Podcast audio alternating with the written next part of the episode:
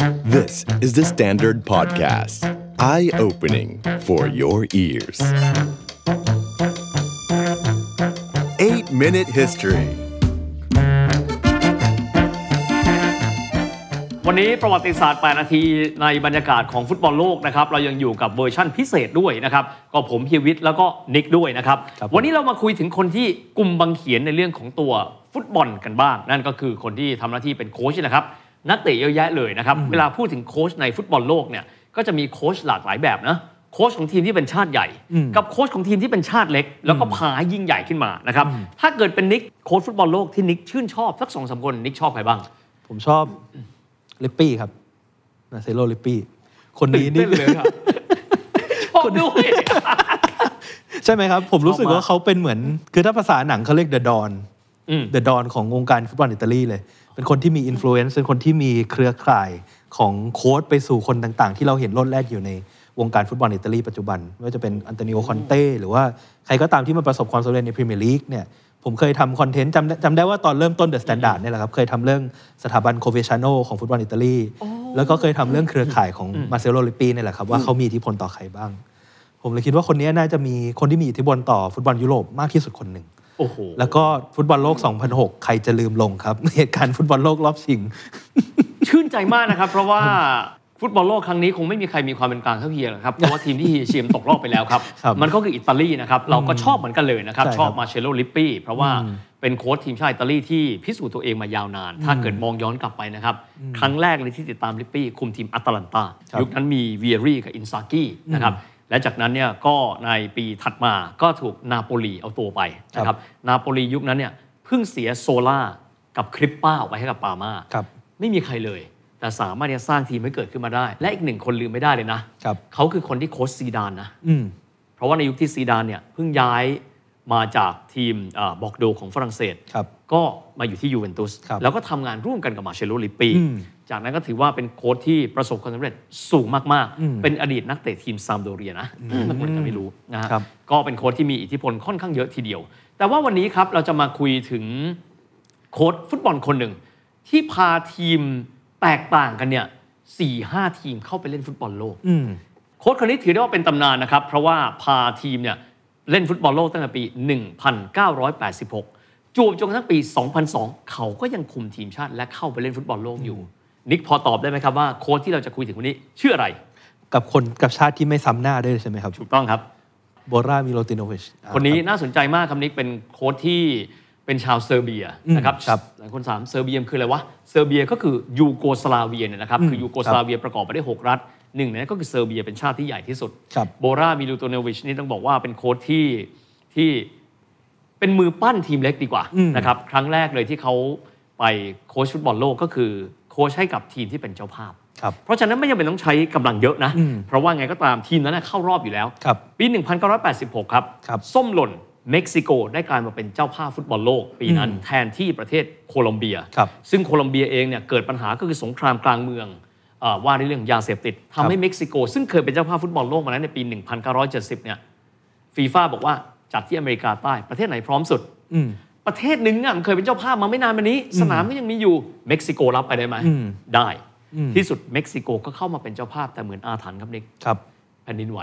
โอ้โหนะครับที่เม็กซิโกซิตี้โครงสร้างเละเทะไปหมดเลยครับแต่ที่สุดก็ต้องจัดฟุตบอลโลกเพราะว่าเลื่อนไปให้ใครไม่ได้แล้วครับโบรามิลูติโนวิชก็พาทีมเข้าไปเล่นฟุตบอลโลกคือทีมเข้าอยู่แล้วครับเข้าไปก็เจอ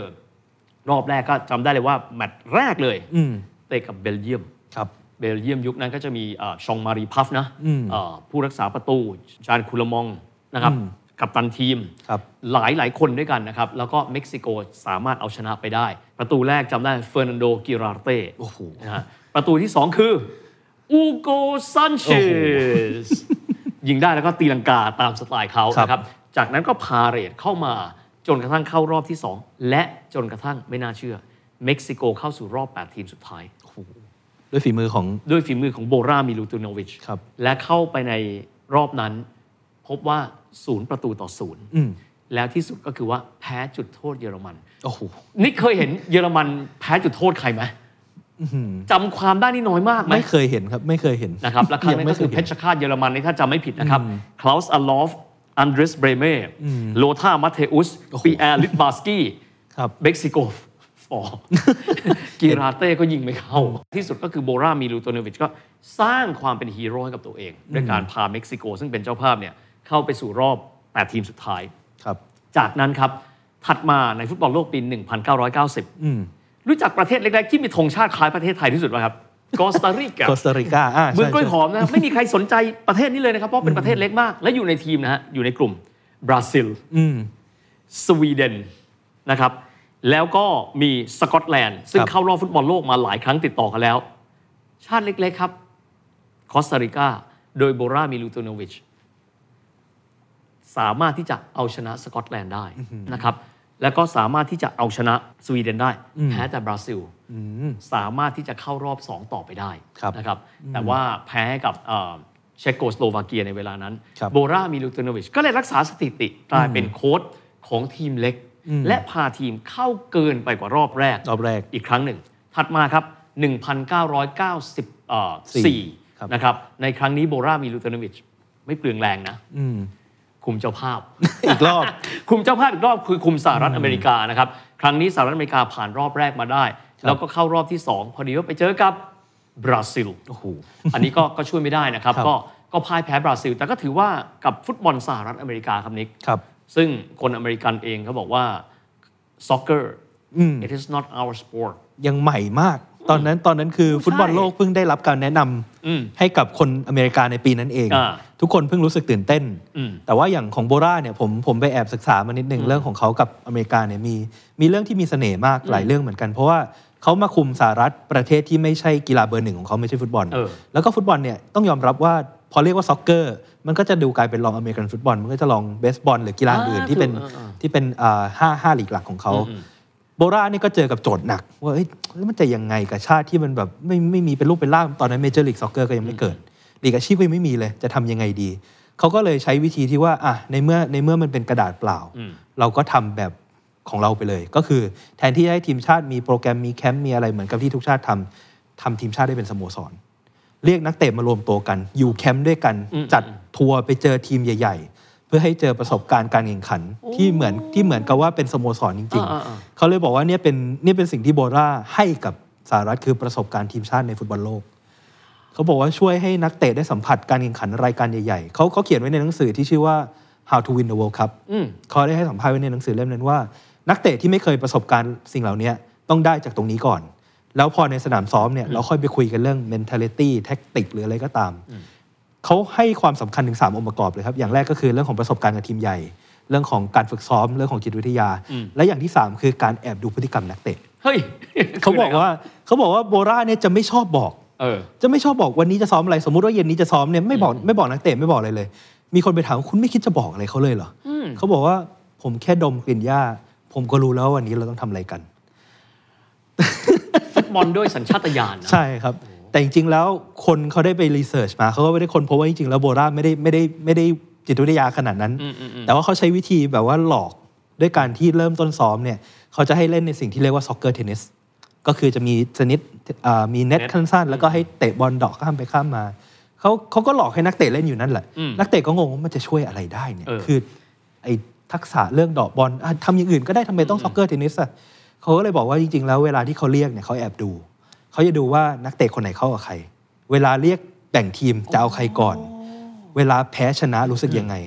คนไหนรับได้กับความพ่ายแพ้ คนไหนรับไม่ได้ คนไหนชอบชัยชนะ คนไหนชอบการเอาชนะมากที่สุด เขาจะใช้สิ่งนี้เป็นการดูว่าเลือกนักเตะคนไหนเข้าทีม เขาเลยบอกว่าตอนที่โบราไปที่สหรัฐเนี่ยโอ้โหคือเขาเอาพวกนี้มาให้สหรัฐแล้วสหรัฐก็ชอบมาก แล้วมันก็เลยเป็นการจุดประกายให้เกิด Major League ในไม่กี่ปีต่อมา และนี่ต้องยอมรับนะครับว่าฟุตบอลในครั้งนั้นนี่อเมริกาไม่มีรากเกี่ยวกับกีฬา ฟุตบอลที่เขาเรียกว่า soccer เลยอืมในในนิกคุยถึงเรื่องโค้ชขอแวบจากมิลูติโนวิชไปคนหนึ่งนะฮะในฟุตบอลโลก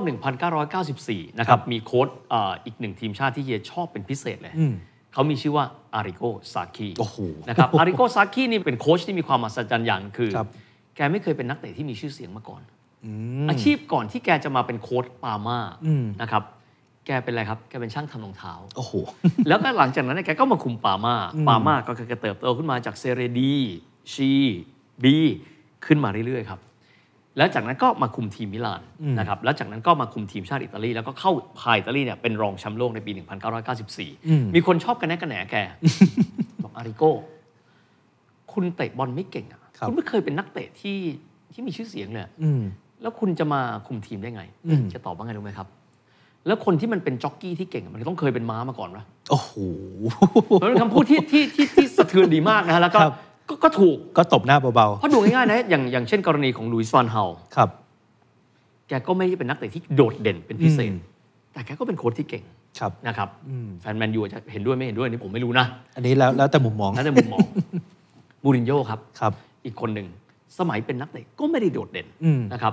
แต่มูรินโญ่ก็บอกแบบนี้ อาชีพเขาไม่ใช่การสอนว่าใครควรเตะฟุตบอลยังไงครับแต่อาชีพเขาคือการปลุกจิตวิทยาให้คนแต่ละคนเอาสิ่งที่ดีที่สุดออกมาบนสนามอืมก็คงคล้ายๆโบราณเนาะอืมเพราะครับการคุมทีมฟุตบอลไม่ใช่ว่าเทคนิคการเตะเป็นยังไงอืมแต่การรวมทีมการเอาเด็กที่ห้าวที่สุดเก่งที่สุดของแต่ละประเทศมารวมตัวกันอืมนะฮะแต่นี่คือโบรามิลูติโนวิชอันนี้ 3 รอบแล้วนะอืมรอบต่อมาครับ ต้องบอกว่าเขาคุมทีมที่มีความคาดถูกคาดหวังค่อนข้างเยอะอืมทีมนั้นคือทีมไนจีเรียอืมไนจีเรียเนี่ยแจ้งเกิดในฟุตบอลโลก 1994 นะครับครับ เพราะว่าสามารถที่จะเข้ารอบผ่านรอบแรกมาได้ และรอบ 2 แพ้อิตาลีไปแบบฉิวเฉียดมากอืมจากนั้น 2 ปีต่อมาไนจีเรียทีม U21 ครับกลายเป็นแชมป์โอลิมปิกเกมส์ที่แอตแลนตาเพราะฉะนั้นอินทรีมรกตนี่โดดเด่นมากนะครับอืมแต่ทีม A ครับโบรามิลูติโนวิชโผล่เข้ามาใน scene และครั้งนั้นก็พาทีมไนจีเรียน่ะเข้าไปเล่นฟุตบอลโลกครั้งปี 1998 ถึงแม้ว่าครั้งนั้นผลงานไม่ดีนะครับแต่ว่าเกมที่อยากให้หลายคนลองไป replay ดู คือเกมที่เตะกับสเปนอืมชนะไป 3 ประตูต่อ 2 ต้องบอกว่าลวดลายไม่ธรรมดา อย่างไรก็ตามครับ เขาพาทีมเข้าสู่ครั้งที่ 2 แล้วก็ไปแพ้เดนมาร์ก1ประตูต่อครับ4แต่เก่งไหมสี่ทีมนะหมุนไปเรื่อยๆนะอืมเข้ารอบเกินกว่ารอบแรกเสมออืมอีกครั้งหนึ่งครับ เขาเดินหน้าหลายทวีปแล้วนะคอสตาริกา เม็กซิโก อเมริกากลาง อเมริกาใต้ แอฟริกา อเมริกาไปหมดแล้วอืมเอเชียยังไม่ได้ไป ถึงเวลาแล้ว ถึงเวลาแล้วไปเอเชียครับ ไปคุมทีมที่ไม่เคยมีประวัติศาสตร์ยาวนาน 5,000 ปี แต่ไม่เคยเล่นฟุตบอลโลกเลย และนั่นก็คือสาธารณรัฐประชาชนจีน และเก่งมากครับครับพาจีนเข้าไปสู่รอบสุดท้ายของฟุตบอลโลกที่เตะที่เอเชียอืมก็คือเตะที่เกาหลีและญี่ปุ่นครับ พาเข้าไปแต่ครับ ต้านทานความแข็งแกร่งของเพื่อนร่วมกลุ่มไม่ได้ เพราะฉะนั้น 3 นัดจีนพ่ายแพ้ทั้ง 3 นัด เสียไป 9 ประตูทำไม่ได้แม้แต่ประตูเดียวอืมแต่โบรามิลูเตโนวิชยังถือว่าเป็นโค้ชในตำนานต่อไปด้วยนะครับครับนะมาตบท้ายครั้งนี้นิดหนึ่งครับนิกครับนิกมองว่าครั้งเนี้ยโค้ชที่นิกชอบที่เป็นโค้ชทีมชาติ ชอบใครบ้างกลืนน้ำลายเลยนะชอบหลายคน ชอบหลายคนพวมากหลายใจเลือกยากอืมอย่าบอกมันชินี่นะ โอ้โห มันไม่ได้ไปไง มันชินี่เนี่ยผมให้ใจตั้งแต่ยูโรเลยนะครับ รู้สึกว่า โอ้โห คนนี้แหละจะพาอิตาลีกลับมายิ่งใหญ่ในบอลโลกได้ แล้วไม่เอาเลยไม่มาตามนัดวันวันหลังต้องมีตอนนี้นะว่าทำไมอิตาลี fail อืม ใช่ใช่ครับ ครั้งนี้ผมคิดว่าผมน่าจะชอบของบราซิลนะครับอืมติเต้ครั้งนี้เนี่ย คือดูดูจากที่เขาประกาศรายชื่อมาเมื่อไม่นานมานี้รู้สึกว่ารู้เลยว่าเขาจะเล่นฟุตบอลสไตล์ที่ โหมกระหน่ำลุกโดยไม่สนใจกองหลังเลยสักนิดเดีพยวกนั้นมันมีกองหลังไปสักคนไหมครับบีกองหลังนี่คือเขาแซวกันนะครับเขาแซวกันบอกว่ากองหน้าเนี่ยอาจจะยูยี่ห้าเออกองหลังเนี่ยน่าจะยูสี่สิบคือดูแล้วทำไมกองหน้ามันเยอะไปหมดเลยนะใช่ใช่ครับแล้วก็กองหลังเนี่ยคือจะบอกว่าเน้นประสบการณ์ก็ก็ไม่ได้ขนาดนั้นเพราะเอาแต่ละคนเป็นเดี๋ยวบางคนก็หลุดฟอร์มจนไม่รู้จะยังไงแล้วอืมแต่ว่ามันน่าสนใจตรงที่ว่าเขากล้าเลือกที่จะทำแบบนี้ กับความมั่นใจที่คิดว่ากระสุนในในปืนเขาในเกมลุกเขาเนี่ย พร้อมที่จะทำให้พวกเขาเป็นแชมป์โลกในสมัยที่ 6 ที่ครั้งนี้ แต่ว่าแล้วก็ครั้งนี้ทุกคนมองว่าบราซิลคือเต็งเต็งโอเคแชมป์ครั้งนี้อ้าวเดี๋ยวลองไปดูนะครับ เพราะว่าวันนี้ฟุตบอลโลกจะเป็นอนาคตครับแต่ในอนาคตฟุตบอลโลกครั้งนี้ก็จะเป็นประวัติศาสตร์เช่นเดียวกันครับนะครับเราจะไปลุ้นกันนะครับว่า แล้วในครั้งนี้จะมีโค้ชคนใดที่เข้าไปกลายเป็นโค้ชที่เป็นประวัติศาสตร์ที่ยิ่งใหญ่ The Standard Podcast. Eye opening for your ears.